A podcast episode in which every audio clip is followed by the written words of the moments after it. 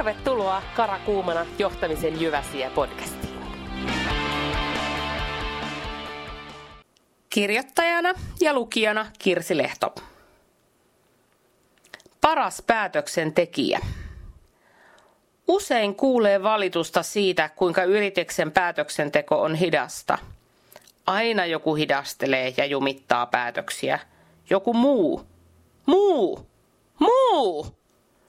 Katso peiliin. Löytyykö sieltä todellinen jarrumies?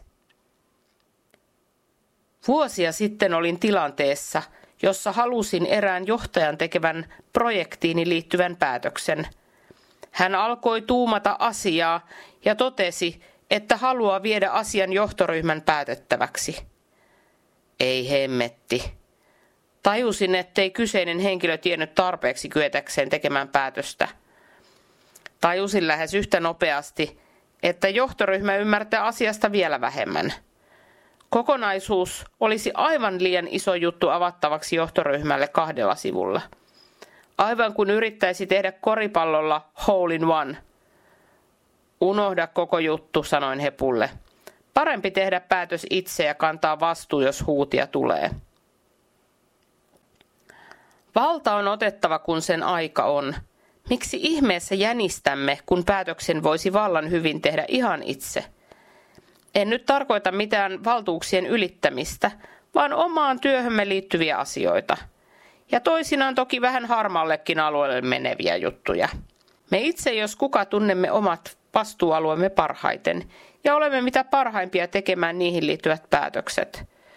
Vastuun pakoilun seuraus on päätöksenteon hitaus – Vastuun siirtämisen taustalla on pelko sekä päätöksen epäonnistumisesta että epäonnistumisen seurauksista.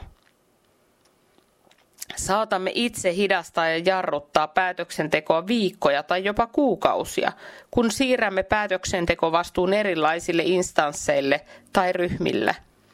Pahimmillaan kyse on nirunarupäätöksistä, jotka syövät aikaa todellisilta tärkeiltä päätöksiltä.